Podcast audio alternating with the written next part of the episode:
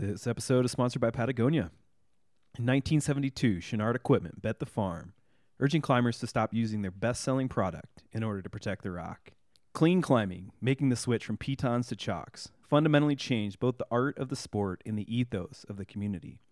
It was climbing's first environmental movement and instilled the values that drive Patagonia to this day. But more importantly, it was a challenge. What are climbers capable of achieving in order to protect the places we love? 50 years later, Patagonia is asking that question again. They're still committed to the vertical wilderness and putting style over summit. It's a commitment to the sport we love, their technical climb product, and the planet we're still working to save. Go to patagonia.com slash clean climbing to learn more. This episode is also sponsored by Sterling. A wet rope is heavy, hard to handle, and can be flat out dangerous. That's why Sterling developed their new line of dry climbing ropes using XEROS technology. XEROS is a whole new way to manufacture UIAA certified dry ropes that are more effective, wear resistant, better for the environment, and only available from Sterling. Visit sterlingrope.com to learn more and use the code DIRTBAG for 15% off. And you can also find these links in our show notes.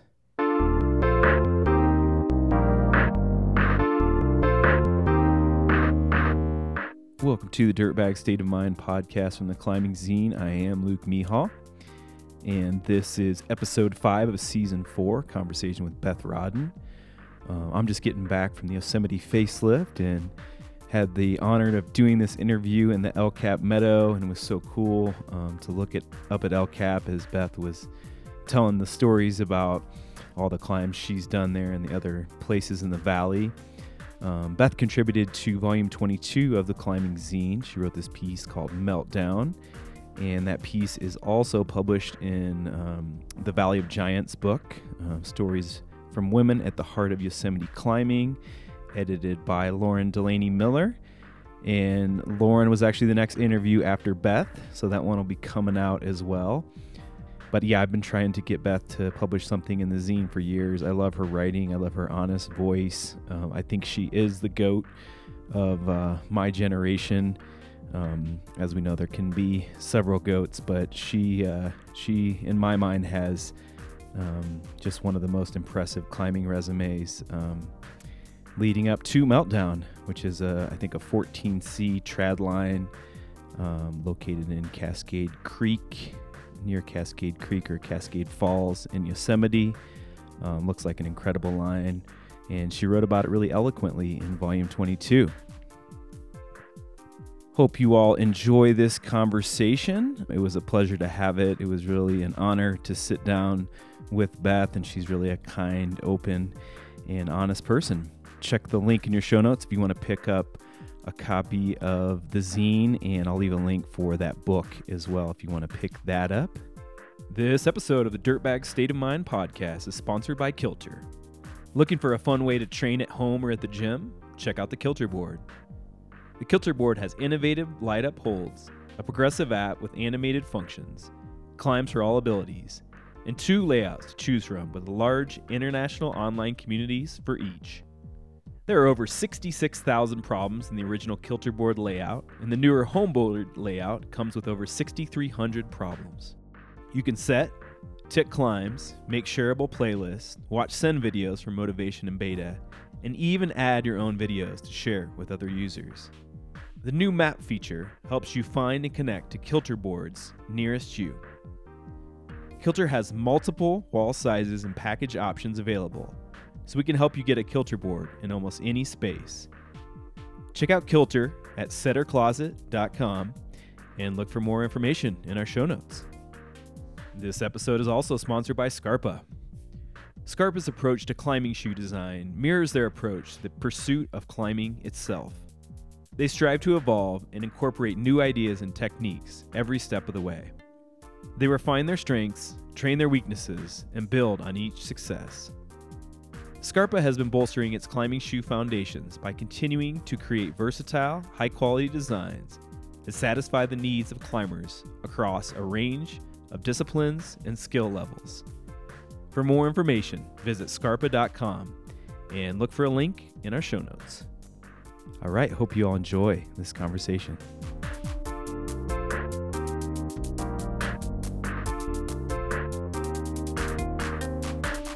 I am sitting here in the El Cap Meadow with Beth Rodden.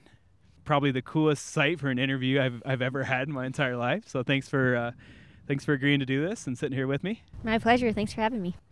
You know, I was probably trying to get you to write for the zine for maybe seven or eight years. I think ever since you presented at the Women's um, Outside Conference in Durango, and um, I feel like it's a, a good tactic to just like I was always check in every year or something, and we'd kind of gone back and forth with ideas, and I kind of got handed your your essay from the uh, the Valley of Giants book that um, Lauren uh, Delaney Miller published, and it was a series of essays of the history of women in Yosemite. Your essay was my favorite in the book, and um, it's called Meltdown, and it's published also published in volume 22 of the Climbing Zine. And so thank you for for letting us publish that. oh, thank you. No, it's an honor. But I, I found that so fascinating on, on so many levels. When when did you do that climb? I did that climb uh, in 2008. 2008. 2008, yeah. Yeah. So do you want to just describe the climb a little bit? Sure. Yeah. yeah. Um, it's just this single pitch climb in um, Upper Cascade Creek. So it's kind of like out the 120 here in Yosemite. It's not super long. It's like 70 feet ish slightly overhanging. It's right next to the, this waterfall, and so the rock at the bottom is really polished, um, and it's just a, this like thin, discontinuous crack that kind of like splits the wall. What was it like to to write about that climb so long after doing it? Oh, that's a good question. I think for that essay, I was pretty deep in um, writing for my book, and so I think I was kind of like in the mode about writing about past things. And so it came probably a little easier than if I would have just done it, you know, out of the blue at one point.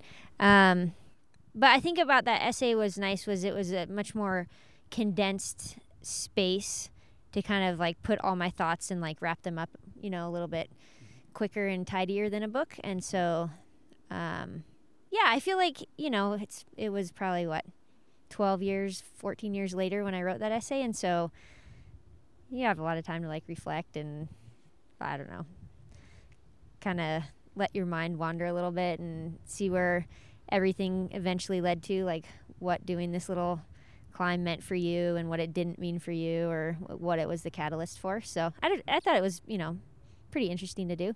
Uh, did you feel like you surprise yourself when you write about things? I, I noticed that sometimes where I'll just start writing something like oh, this wasn't what I expected to come out. Like within the structure, it's there. Right. But like, and that's what I I don't know. I, that's what I love about writing is like that self discovery. Is that something that you experience with your writing? Yeah, I would say so. I feel like sometimes I sit down and you know like two hours later i'm like oh wow i started here and i ended up there and then other times i sit down and like two hours later i'm just like you know i have four words written down so i feel like um I'm definitely not a very seasoned or pro writer, but uh, sometimes I feel like the thoughts are cohesive and coherent, so that works. but yeah. I, I, I, wouldn't say it's like something that, you know, I'm naturally very good at. Well, I feel like you know I've been been writing for a long time, and um, I actually wrote about a long time project of mine in this zine, and it was it was super cool to see like the parallels of of your you're writing about your project, but I feel like projecting and writing are very similar because there's almost this base layer of um, failure mm-hmm. within it, and it's mm-hmm. almost like how do you deal with the failure of writing? Because yeah, I feel like some writings I'll write or some mornings I'll write for four hours and be like, I didn't get anything out of this, and, yeah. and climbing can feel the same way. Yeah. Um, and was was meltdown kind of like did the name come from your emotional journey on the climb? Oh, totally. Yeah. yeah. And I feel like, you know, it was supposed to be probably like a double meaning in that um, when I did it, it was um, February. And so the waterfalls started to get bigger because, you know, like the snow started to melt in the high country. So the, you know, the meltdown and it, the spray was getting bigger. But then also because of all my like emotional meltdowns on the route, for sure. Yeah. I'm not shy about saying that. Like I was very I don't know, back then, like climbing, I feel like my self worth and my life and everything was just like so intertwined with climbing and accomplishment that it meant probably an unhealthy amount to me, if that makes sense. And so, um, yeah, anytime that like I thought I should make progress and I didn't, or I felt like nature wasn't on my side and it was like snowing or something like that. You know, it was like I had a meltdown about it. Whereas now I'm, I feel like you kind of have a more uh, macro view of life and you're like, well, it is just a rock climb and there will be tomorrow. So. well, I feel like probably being a professional climber adds to the pressure because like I, I feel all those emotions with my projects but my projects are like things other professional climbers warm up on right, you know right. so I, I got to imagine like being at the time being a, a, professional climber added did that add to the pressure and, oh totally yeah. yeah i mean i feel like that's just kind of how like I lived my life then. and was just like do a project, think of something harder, try and do that, think of something harder, and you know at some point there's a ceiling to that. Mm-hmm. Like you can't just like continually keep pushing. So and that's why I, I really have been reaching out to you. Hopefully, I've been ho- I haven't hounded you too much. I feel all. like no, maybe once once or twice a year. yeah. Um, persistence is a good skill to have yeah, totally. as an editor. But I feel like you're a leader. I know so many uh, women, especially. That really look up to you. I mean, just yesterday I was talking to my friend Nadine, and she's like, "Yeah, I sent Beth a message," and she sent me one back. And, oh. and, and I try to do this with with my writing as well. I try to be like very honest about the highs and the lows, mm-hmm. and I mm-hmm. feel like people connect with that writing more than anything. Uh, people that are very transparent, and and you've been that way. And and I don't know how aware you are of how much you mean to so many people. And I know it's probably embarrassing to hear, but like I know you mean a lot to. Um, a lot of people. That's part of the reason I, I, wanted to get you to publish in the zine, and, and now I, that I want to like have a conversation with you. When did that journey begin of of just like was it a conscious thing that you realized you could do things for other people through your own writing or was it more natural than that or That's a really good question. I don't think it was probably like that black and white, you know, like one day I woke up and I was like, today I'm going to do this and it'll affect these many, you know, these people and in this way. I think it was more just an evolution of kind of my own journey, if that makes sense especially like after meltdown and after my divorce and everything i feel like i had to kind of shift how i went through life because i i went through this period of probably like five years of injuries or something like that if that makes sense and um and so i wasn't able to kind of keep the same cadence that i did and like once you or once I removed that thing, which was climbing for me, that I was always able to really count on and for me too, like my entire social circle was professional climbers. My career was being a professional climber. Like just everything was that. And once I had to like kind of pull back from that, I feel like it kind of led to, for me at least, a really inward journey. And so I feel like along that inward journey, sometimes I'm compelled to share and sometimes I'm not. Like I don't put like obviously everything out there, um, which is weird. Like I do consider myself a pretty private person, but I also feel like I'm inspired by other people that kind of have very vulnerable journeys. And I feel like that then sparks reflection in me, right? And so then it's not like necessarily a conscious thing that I want to spark something in someone. It's more like, oh, this was pretty transformative for me. And so then I'll be inspired to write about it, or I'll be inspired to like tell that story a little bit. Um, but there's like obviously times when other things are transformative to me but i keep them a little bit more close to home and i don't i don't there's not like a recipe i use for what i share and what i don't it's just kind of like what what feels natural if that makes sense yeah it does and we were just talking about climbing books yeah. it's like we are both like yeah at the end of the day we're not reading climbing books um, but uh, that was something I wrote. Like I had kind of some mental health major issues when I was like 20, and just basically I, I would describe it now as like a, a mental health episode. But mm-hmm. I had no idea my mental health was deteriorating and like I didn't write about it for like 10, 12 years. And then when I wrote about it, like I just got a message um, yesterday from a climber who's like, I just got out of a mental health, uh, got just got out of the hospital after mm-hmm. like having, and I, I never, I would never like, I was never to the level where I was in a hospital. He's like, mm-hmm. and then I read your book and like that, that meant something to me. Amazing. So I'm just processing now of what you're saying. It's like, it, it, it almost is like, it's uh, a byproduct of doing that. And then you, like you see that it helps other people. So mm-hmm. now I, I, I try to like be more intentional about that. And obviously, I'm a, a writer by trade, but uh, yeah, I, I, think that's I'm just kind of processing out loud right now. Yeah. But what does it mean to you when when you get messages of people like I, w- I would definitely consider you a role model and a hero in our community what type of meaning do you give to that of how you can affect other people's lives or how you can enrich other people's lives who are going through hard times Yeah, I mean, it's obviously super touching when people take the time to to reach out and um, share like a personal journey or or um, anecdote or something like that with me. I feel honored that they would, you know, open themselves up to me, who's like a relative stranger probably to them. So, um, yeah, I feel I feel really really touched by it, and it's it's really a kind thing that that people do in that you know they share their journey with me and you know it impacts it and a, lot of times i'll try and then like share that with permission or whatever with with everybody else to see that to show that you know you're not like alone going through this or whatnot. Because i feel like i don't know maybe a lot of people get this but for me for sure like i always get such tunnel vision when i'm like in a hard time you know? I'm kind of like oh this is like my issue and i'm the only one that feels this way or, or whatnot. Um, but then you know when you do get to a little bit brighter spot and you can share like most of the time somebody else will say oh me too type of thing. So yeah. it's always nice to hear from people. I didn't even know what the word mental health right. meant 20 years ago and now you're like well everyone especially in the, is these last two years when we've been isolated and mm-hmm. had new routines. It's like i feel like generally ev- ev- no one's mental health is like 100% good all the time and i felt that same way too when i was going through this mental health struggle and like at the point where i was like kind of like a su- suicidal feeling. I was like, I'm literally the only person that's ever experienced this totally. in my life. And then you're like, no, actually, yeah. so many people, other people have experienced it.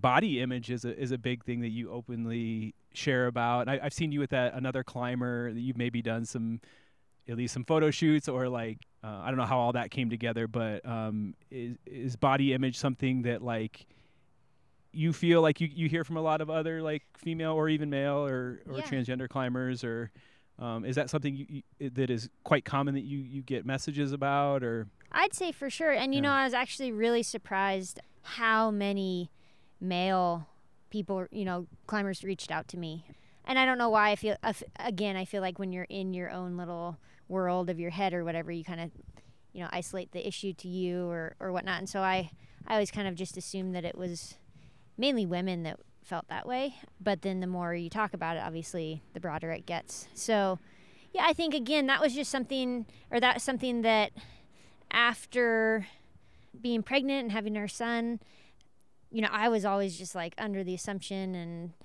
kind of assumed for myself that I'm a professional athlete, so I'm just gonna like bounce back and like all these people that can't get their, you know, pre baby bodies back are just lazy or whatnot. And then you know, X amount of years later, I'm just like, oh, wait, actually, for me at least, that wasn't my journey. And the body just changed. And, and I just remember like feeling that weight of expectation on myself from myself. And also, I feel like from, you know, society in, in general. And, and um, just kind of like working through that and being like, oh, wait, no, you can like be happy and happier if you're just like, if you have a, if you work on having a better relationship with your body, which I've always kind of like, ever since I, you know, got into competition climbing, um, kind of always had this like acrimonious relationship with my body. Um, and so again, like I felt inspired to like share that journey, right, um, publicly, and I feel like it's been good. I, you know, I, I never think like one person is such a cause for anything, but I feel like along with other people you know, not necessarily in the climbing community, but in general, just talking about body image and, and that sort of thing, it's become, over the past three or four years, has become a much more, um, you know, less taboo subject and less, um, and something that we put less weight on and um, importance on, which I feel like is super important, especially just the sheer volume of kids that are getting into the sport. And if we can kind of like shift that dialogue away from um, such a harmful you know, and hostile environment like that I, I feel that my generation grew up in and definitely the previous generation grew up in in our community it's going to be a much more welcoming place for, for kids to start climbing. Yeah. Sometimes I, I have that back and forth in my head of like, am I just the old crusty climber right. where I'm like, does everyone need to be focusing on competition and this and that? Yeah. And then seeing, you know, like how it could be harmful, like especially when you hear like some cl- kids just climb in the gym now like yeah. that always bums me out like or like pro- especially with professionals and i heard some interview they were like some olympic route setter or something i think it was on the climbing gold podcast he was like we should just give like two or three weeks where these these kids have a vacation and they go climbing and like oh yeah like we're at that point now with the sport where that uh, maybe has to be an intention oh, um, oh for sure yeah. i feel like climbing you know is like it's getting so specific that if you want to be good at one thing, you have to stay with that one thing. Like I remember when I was a kid climbing, I'm like, well, if you're good at bouldering, you're pretty good at sport climbing, which means you're probably pretty good at like comp climbing, and you could be kind of the jack of all trades. But now it's like you have to be so specialized, you know? It's like, so I, I mean, I get why kids and people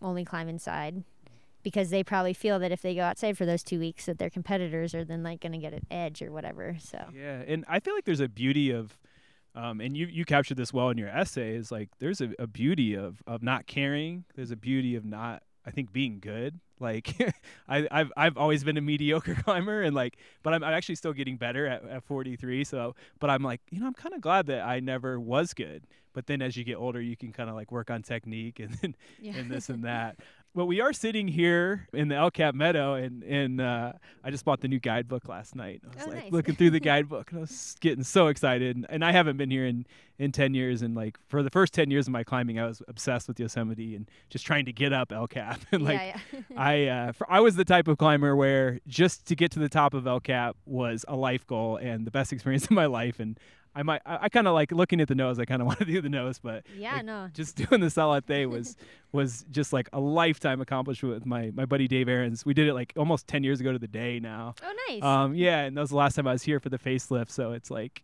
so nostalgic. I really think of you as like the goat of of my generation. I'm guessing we're we're pretty similar in age. Yeah, I'm 42. So. Yeah, I'm yep, 43. Right, right behind you. yeah, yeah, totally. But uh, I read in the book that you were inspired by Lynn Hill um, mm-hmm. a lot. You just kind of talk about Lynn and, and what she meant to you, and and may, maybe still continues to mean to you. Yeah, I mean, I feel like it's hard not to be a rock climber not inspired by Lynn and her athletic achievements. um, because what she did would be noteworthy now. Um, and she did it, you know, 20, 30 years ago. So, yeah, it's incredible. Um, but yeah, I feel like on a personal level, um, Lynn kind of took me under her wing when I was like quote unquote like on my year off of college. Mm-hmm. She I was up at Smith Rock in Oregon trying this route called To Bolt or Not to Be and she was there the day that I did it and she like invited me this like skinny little sport climber that hadn't climbed higher than To Bolt or Not to Be so like 150 feet is that the first 514 in the united states or something mm-hmm. yeah okay yeah. cool no, cool it's, it's yeah. amazing route yeah. yeah highly recommend um but yeah, she invited me like that night to go to Madagascar with her on this like all female expedition to establish like new routes on a big wall. And um, you know, I was like it's like when Michael Jordan asks you to like, you know, go play basketball with him, you're not gonna say no, even though you know that you have like no business doing that. So I love that. Sorry, uh, I gotta uh, interject here too. That picture of you on meltdown um, with your tongue out. I actually chose that because I love Michael Jordan. I'm oh, like obsessed funny. with Michael Jordan. He's like my childhood hero. yeah, yeah. So um, if you're listening to this, get a copy of Volume 22 and see this awesome photo of Beth. yeah. yeah. Anyways. a month or two later, I was like in Madagascar with her and Nancy Feagin and Kath Pyke, and and so just like giving somebody that opportunity to, because I feel like I always wanted to climb full time, you know, but back then especially there wasn't like a pretty clear path unless you were over in Europe competing, mm. you know, or unless you were like climbing big snowy mountains. Mm-hmm. I didn't really want to do either of those things. And so just to take me under her wing and kind of like show me this potential life if I wanted to pursue it and you know that sort of thing was was huge. That was like that was the catalyst that then I was like, okay, I'm going to try and climb full time. And I think I was making like $400 a month or something like that. You know, I wasn't making very much money. I lived out of like the back of my two door Honda Civic, but back when like professional climbers still had to be dirt bags. Oh yeah, no, like, like it's so hard to grasp now. yeah, no, it's like you ate a cold can of soup every night for dinner, and yeah, I mean it was just like way different. So yeah, I mean personally, she just like she was the one that kind of like allowed me to make that big shift um because she kind of gave me the confidence to at least try you know i didn't there's like obviously no guarantee and it's not like because of that all of a sudden i was getting paid a ton of money you know just like maybe the next year i got $600 a month you know it's just like a very gradual thing and then on a macro level it's just like not it's i feel like kind of impossible not to be inspired by what she did you know athletically to push the sport forward i mean aside from just even freeing the nose and then freeing it in a day, like, you know, with becoming the first woman to climb 514. And just if you see her climb, it's just it's just on a different level even now right like however many years later so yeah she just did um, i saw on instagram she just did like a birthday challenge to or not a birthday challenge but a 30 pitch challenge to oh cool um, celebrate the first ascent of, of the nose oh sweet yeah so she did like 30 pitches and, and she's what maybe um, is she close to 60 now yeah, maybe mid to late fifties or some sixties. Yeah. yeah. I don't know. What was it like to to go to another country and then? I'm, I'm, I'm imagining she intentionally made a team of all female climbers to do this.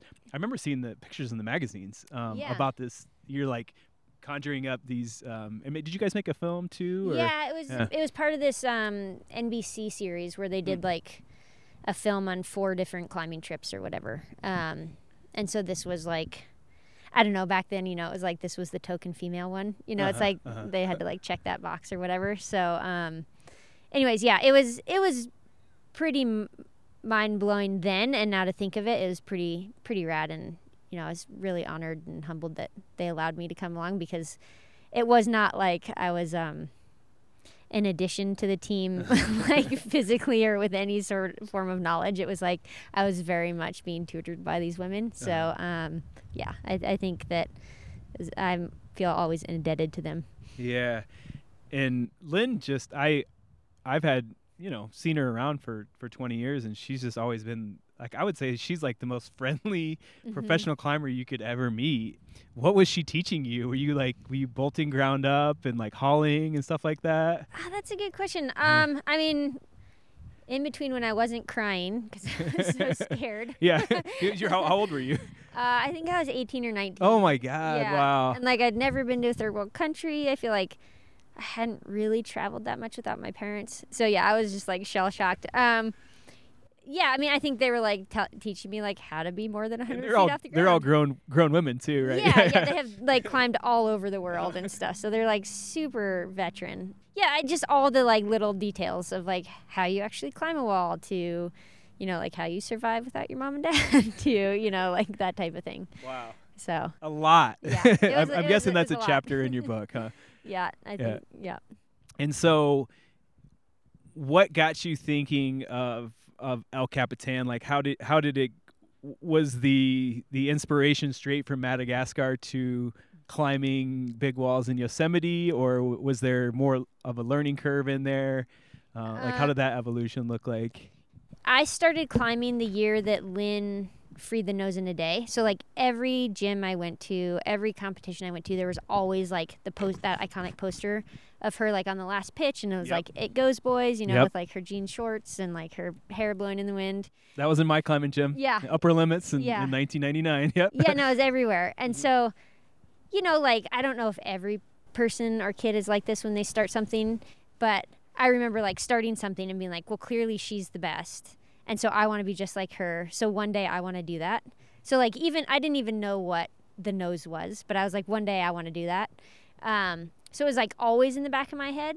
And then I feel like after Madagascar, I had maybe a little bit more confidence of understanding what that might entail. But that that didn't mean like I so then right after Madagascar I came to the valley, like in my two door Honda Civic, and I like showed up and back then there the there was this parking lot kind of like it's where the tour buses park now and every it was like the climbers parking lot and they called it the center of the universe. And so I just like was one of those festering climbers there, like going to the cafeteria every morning, like trying to find a partner. And, you know, I was like, you know, I'm small and I don't, don't drink that much water and like, you know, trying to get people to do it. So I just started from the ground level, you know, like trying to do Royal Arches and Kevin Thaw dragged me up that. And then he like dragged me up a couple other things. And then, you know, I feel like I did that for like a few seasons, and then, um, yeah, I can't remember if it was like my third season here or something, but that's when, you know, Tommy and I had known each other through the competition circuit because we were like part of that first generation of kid climbers, and then I feel like one year we were both here. His partner bailed on him for the mirror wall. I didn't really have a partner, so then that's when we tried Lurking Fear. Um, and then you know we started dating, and then I feel like Yosemite was just like always in our, you know, rhythm of of the year, twice a year. What are some of your uh, favorite memories? I uh, I read in the book, and, and Tommy actually said this when I interviewed him too. Of when you're on the nose, you just met all these interesting climbers. um, could you talk about that, and then some of your other just favorite memories from that era, and, and what Yeah. you what you loved about that era? Yeah, I feel like that was really cool about the nose. Actually, was um, I feel like we we punted on it and we put it off for season after season because we were we were like, oh, it's the nose. It's going to be super crowded and it's going to be like a pain in the butt to free climb and you know you can't like really work pitches because there's too many people. But then one year we were kind of just like, well, it's not going to get less crowded, so like we should just go up there and we just tried to like embrace it rather than you know fight against it. Um, and it was like one of the most interesting and enriching parts of the whole experience. I feel like, um, I feel like we worked on it maybe for a month ish, and we probably came across like thirty or forty parties in that month, and you know, all, people from like I remember these Brazilians, and they had come to the valley like six months earlier. And they couldn't climb the Nutcracker, so they like worked their way up from like the Nutcracker to the nose, and like I don't know, we passed them like you know, various amounts of time, um, like when we were wrapping down or climbing up, and they were just super friendly and, you know, so excited and and um, I think it just added to to my experience at least for sure to meet all those people. Um, and then other than that, I feel like, I mean, I haven't climbed El Cap in f- 13, 14, something like that years. Um, and maybe it's just my perception being here and like driving through the meadow and you know seeing all the the sprinter vans and stuff but it just seems like it's really crowded now. And so i kind of feel like we were lucky in that you know a lot of times we'd be on a route and we'd be the only people up there and it just felt like a pretty special time in that way. Or like or even if we weren't the only people we knew most of the other people that were like trying to free climb and things like that. So that felt pretty cool that it was like this li- littler community back then. Um, not that a bigger community is bad; it just felt a little more intimate. So, yeah, I mean, I feel like I have very fond memories from back then, and I have very unfond memories just because I feel like I got really burnt out on it because, and it was basically like a decade of my life just hanging on the side of a cliff, and I was just like really over it by the time I stopped. I can relate on a micro level of because I don't do much big wall anymore either because yeah you just you, you go so you, you go through so much and you're like i'm just not really like especially the hauling stuff and like yeah. and i know you had a, your your other your your own emo- emotional journey but yeah you said that you've kind of um, you stopped climbing for for a while but it seems like you've always been present in the climbing community what does that balance look like to you of i'm guessing you still love climbing in Oh, yeah. in a way what's that journey like of letting go of climbing but still having it be part of your life Right. Yeah. And I feel like I'd, I'd never really like stopped climbing intentionally or like I was never like I'm done with climbing so I'm going to just stop for a year or two. I feel like I was always I probably had a not a healthy relationship with it for a while, especially when my when I went through a bunch of injuries. It was less something that I really wanted to do and craved to do and more something that I felt like desperate to do, like I needed to do in, in some sort of way. Ironically though, like through that period of injury when I couldn't climb, like, you know, it's like I had a finger injury plus a shoulder injury plus I broke my ankle. It's like, you know, it just like was this cascading thing. It really forced me into this place where I was like, well, I clearly can't climb right now. Do I even want to continue climbing? And if I can continue climbing, I can only climb at like a rudimentary level. You know, I can climb like five five or five six, and so I had this like quite a long stretch of time where I could only climb at that very elementary level, and it was actually the time where I realized how much I actually enjoyed climbing for climbing, you know, and how much like it was just like this part of me and that was woven into me and that how much it had given to me over the years. Um, and how much I just I loved it, you know. It felt like like yoga for some people, you know, it just felt like right in my body. Um, so that period where I wasn't climbing hard and where I was actually really embarrassed ab- um, by my climbing level was the time where I feel like it just kind of reminded me why I started in the beginning, you know, and it, it like kind of reaffirmed my love for it. Um, and it kind of like detached and separated the achievement part of it that it was like so welded for so long so I could have a much more healthy relationship for it and it kind of felt like I got my ownership of the climbing back um, which was nice.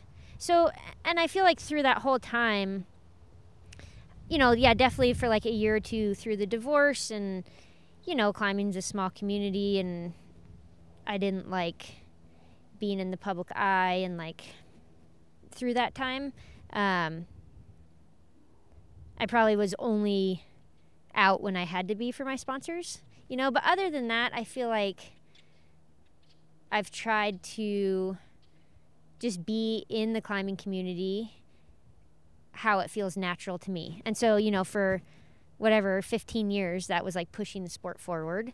And for the past 10 years or something, it's just by still climbing, you know, still trying to do like I I love just pushing myself in general. Obviously, that level's like lower now. It's like not pushing the sport forward, but still climbing my best when I can. Um, and then just talking about things that openly and and in the public that I feel like have been transformational to me, transformational to me, and then also might impact the climbing community to be more welcoming to other people when I look at your tick list, I'm just like, holy fuck! Like you did so much. Yeah. Like, does that ever surprise you when you look back?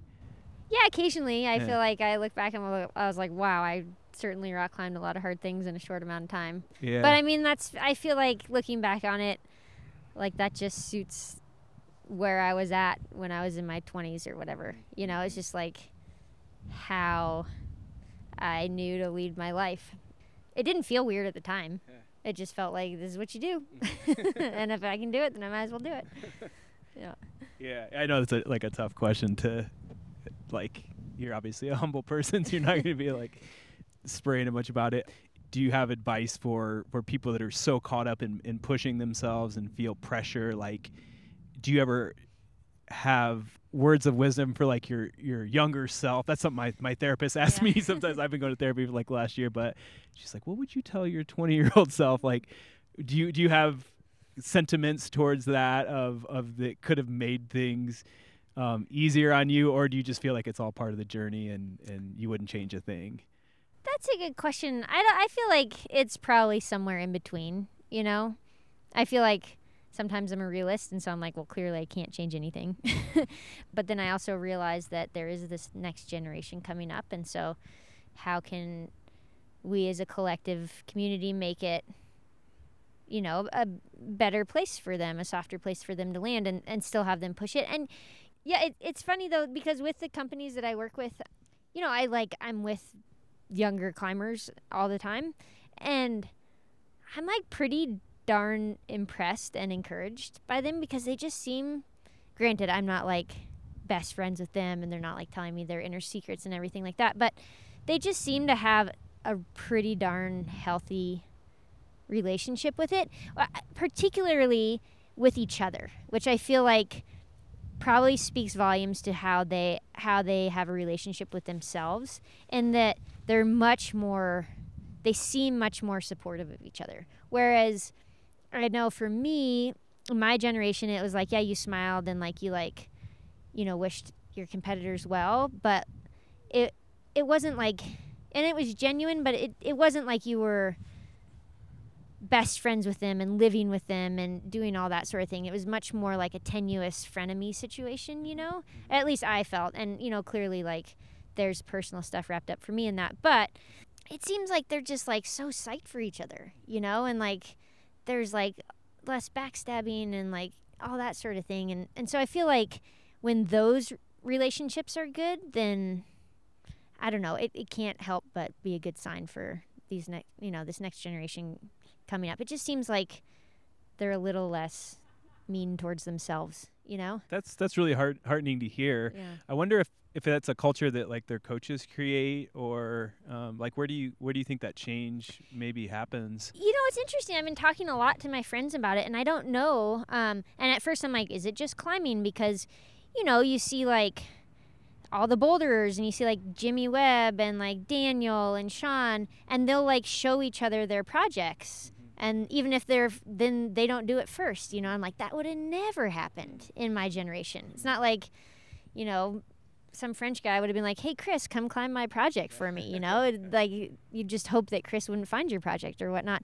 We were watching the Tour de France this year, and I don't know if you watched it, but like I, am gonna not gonna say anybody's name because I'm like really bad at you know pronunciation, but there was this one stage where like the one and two guy were going down, and one one of them like kind of like skidded out on some gravel, and the other guy could have just taken off, right, and like won the stage, but he waited for him. Oh, wow. And so I'm kind of like, is it just this like generational thing where people are just a little less concerned with like being the best no matter what? Mm-hmm. Or I don't know. Mm-hmm. And you know, like Simone Biles, like in the Olympics, you know, she pulled out when it wasn't right for her. So maybe like the kids just have it way more figured out than we ever did. I sure hope so. Yeah. Yeah. Do you have any good Chris Sharma stories? I, lo- I like oh. Chris Sharma, I feel like is just the if you could pick one, like maybe like Lynn Hill and Chris Sharma, but like he just seems like such a humble, like awesome person, and yeah. he, um, yeah. Do you have any, do you have any good yeah, stories I mean, about Chris Sharma? We grew up together. Uh-huh. I just feel like. Oh, you grew up to like you grew up together, and like you lived in the same area, or like uh, well, as he, young climbers. Yeah, or? as young climbers. I mean, he lived in Northern California, and I lived in Northern California. Um, but you know, just like that first generation of kid climbers, like mm-hmm. there weren't that many of us, mm-hmm. so it was like us competing with our heroes. Um, but yeah, Chris, I feel like there's a pretty funny story where Chris, um, I think it was probably at some World Cup we were at or the X Games, I don't remember.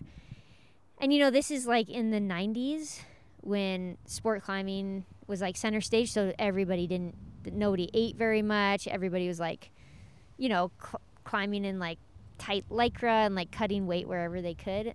And then there's like Chris, who's like this kid, and he just like has no care in the world and he's like wearing like baggy prAna shorts and all that sort of thing. And so he he's like climbing out this roof at the X Games or the World Cup and like his wallet and keys fall out of his pocket. and I feel like everybody's like but he won, you know? Right. So but and it's like against all these like French people who are like, you know, emaciated and all that sort of thing. So I don't know, he's just yeah. He he did his own thing and it worked for him. yeah, yeah. I feel like he he would have um, been like I've I don't know like there's like climbing so popular and mainstream and like there's no like Netflix movie about Chris Sharma. you know what yeah, I mean? Like yeah. he.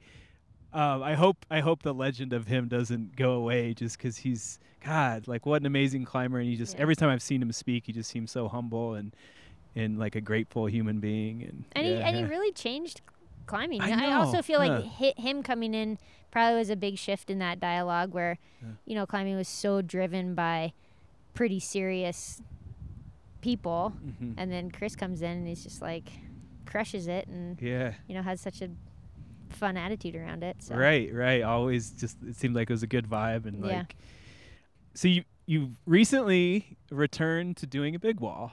Oh, to, Um, yeah, to hanging off the side of a big wall. yeah, and I, I read your your Instagram post. I think you're I, I there's seriously like five people I uh, climbers that I really want to read their Instagram posts. I think so many of them are so boring. Professional climbers, if you're listening, don't just post your video of the grade. It's boring.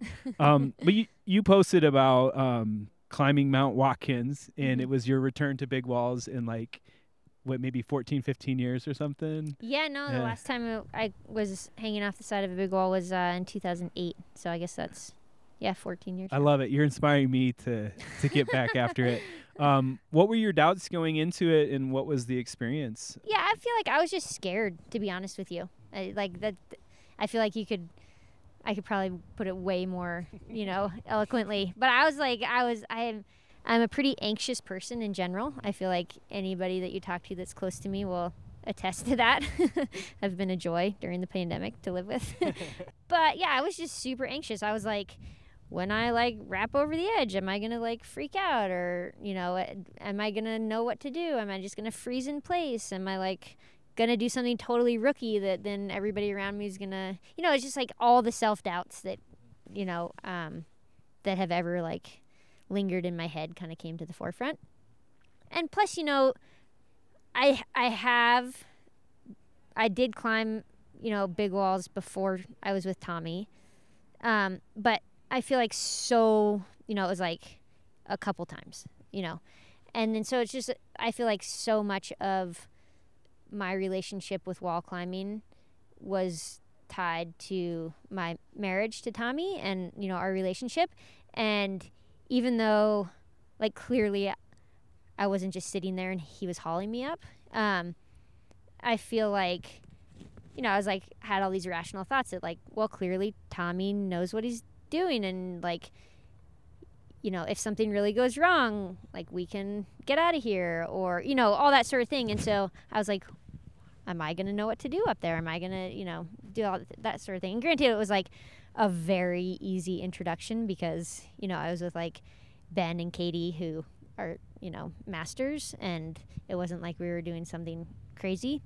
But yeah so it was like i had all these doubts and i was like super anxious and but luckily you know those guys were around and it wasn't some like crazy expedition or whatever so yeah. Was it fun? Yeah i actually had like a, it was a very enjoyable time. It, it was a bummer because i was like sick at the beginning but i think a good cure for a cold is like adrenaline i've realized because i just like immediately felt better after after doing like the first evening. So yeah, I don't know. It was, it was um, it's funny because I'm like, well, maybe I should go climb a wall or something like that. But then, right now, just like lifestyle wise, I'm like, ah, it's just way easier to not be away for like four days. And I don't know. It's also like the wall. There's just like toiling that happens, and it's just like there's a lot of work that happens. So sometimes going cragging and bouldering is just easier.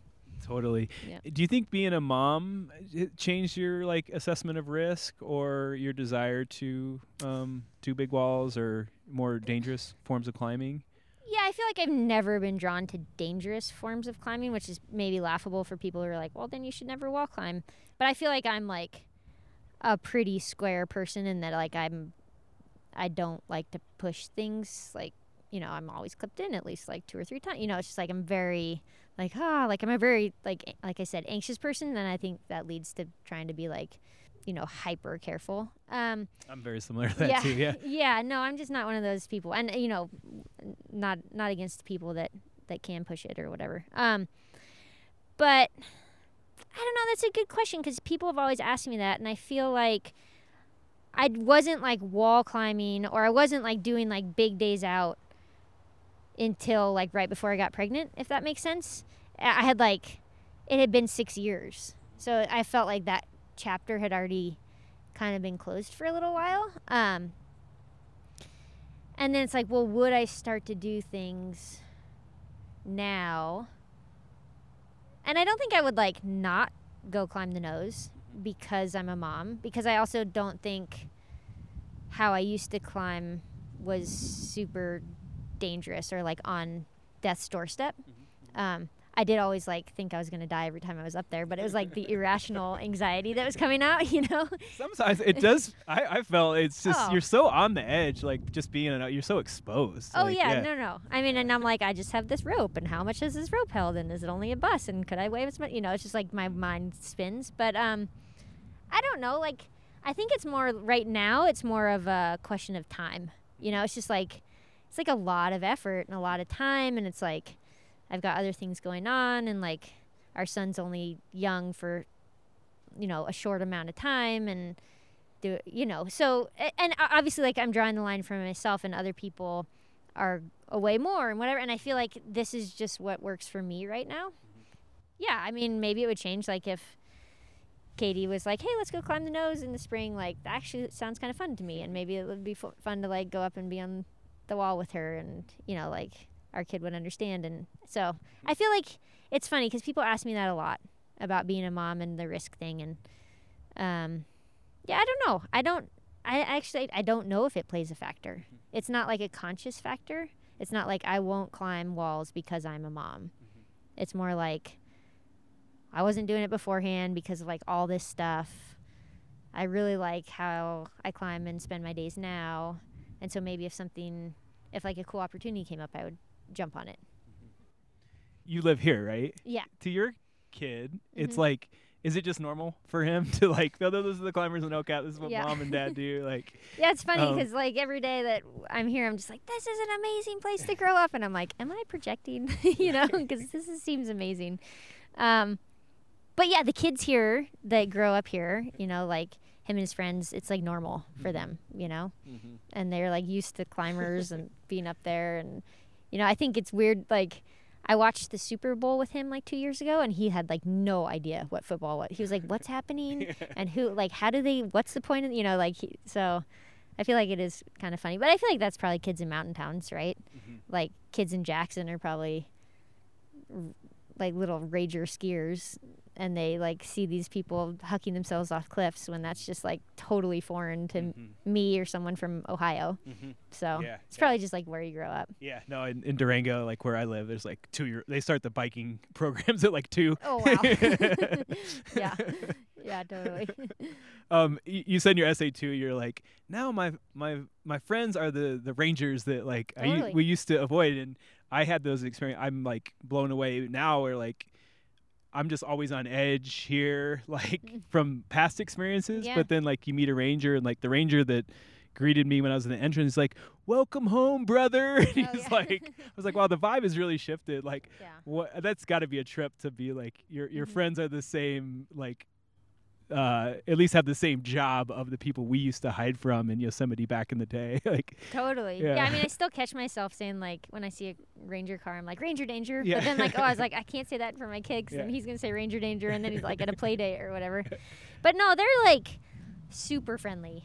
Yes, I do feel like the culture has shifted, but you know, like how much of it was like in our heads versus in their heads, and yeah, I mean, I feel like I got harassed by rangers back then for doing nothing basically you know mhm. like hanging out in the wrong parking lot or whatever but then also i do know a lot of climbers like really pushed it you know for sure like yeah. really pushed it and so you're like well n- and you know whatever so it's like i guess i can kind of just see like both sides a little bit more Mhm. now um and now they're just i don't know like the P- our friends are just you know climbers who wanted to try and like live the lifestyle that we do and like the park service was their path to do that instead of like being a climber or being you know a rider and so yeah yeah that's just how they they made it work do you feel like climbers have stepped up our behavior here That's a good question. I don't know.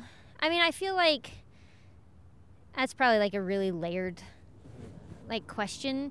You know, I feel like there's one there's like a lot more money in climbing now, and so it's like I would say a huge percentage of the people on the road have a lot of money, and so they have these vans that they can like drive outside the park every day, so Mhm. they can be legal mm-hmm. um, which is what I used to do a ton, right?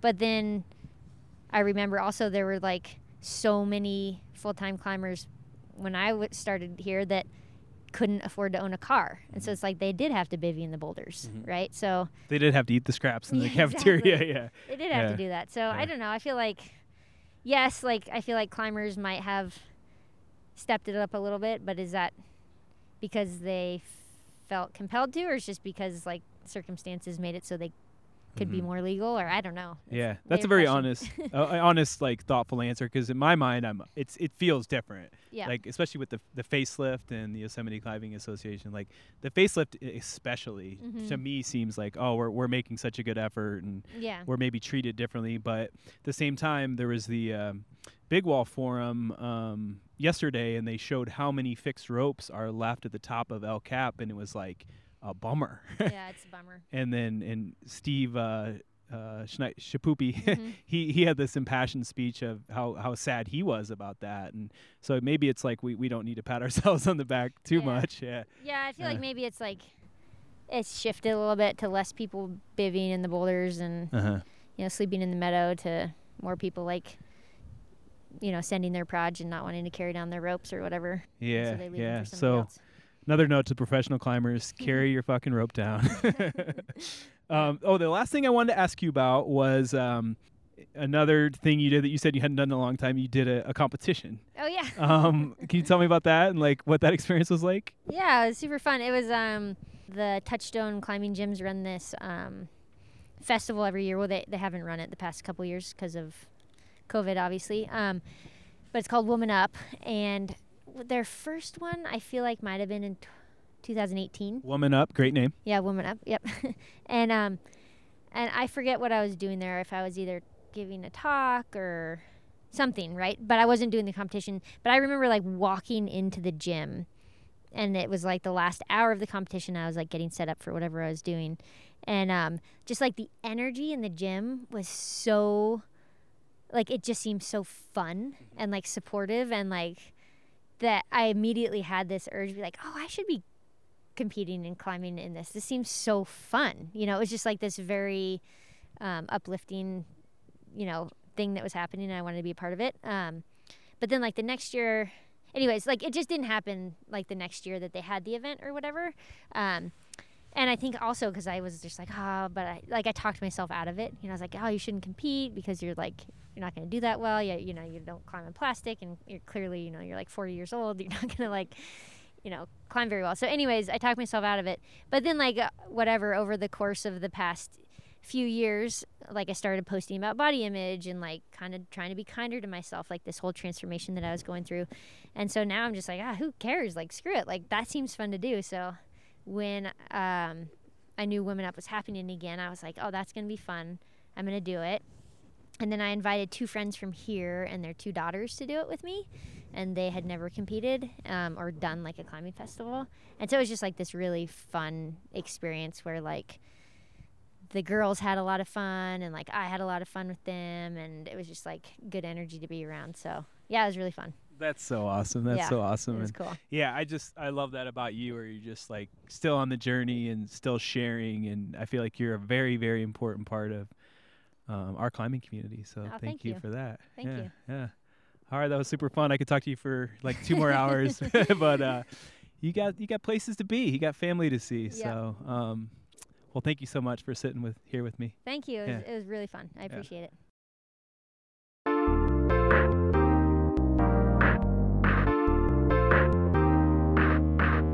All right, that was my conversation with Beth Rodden.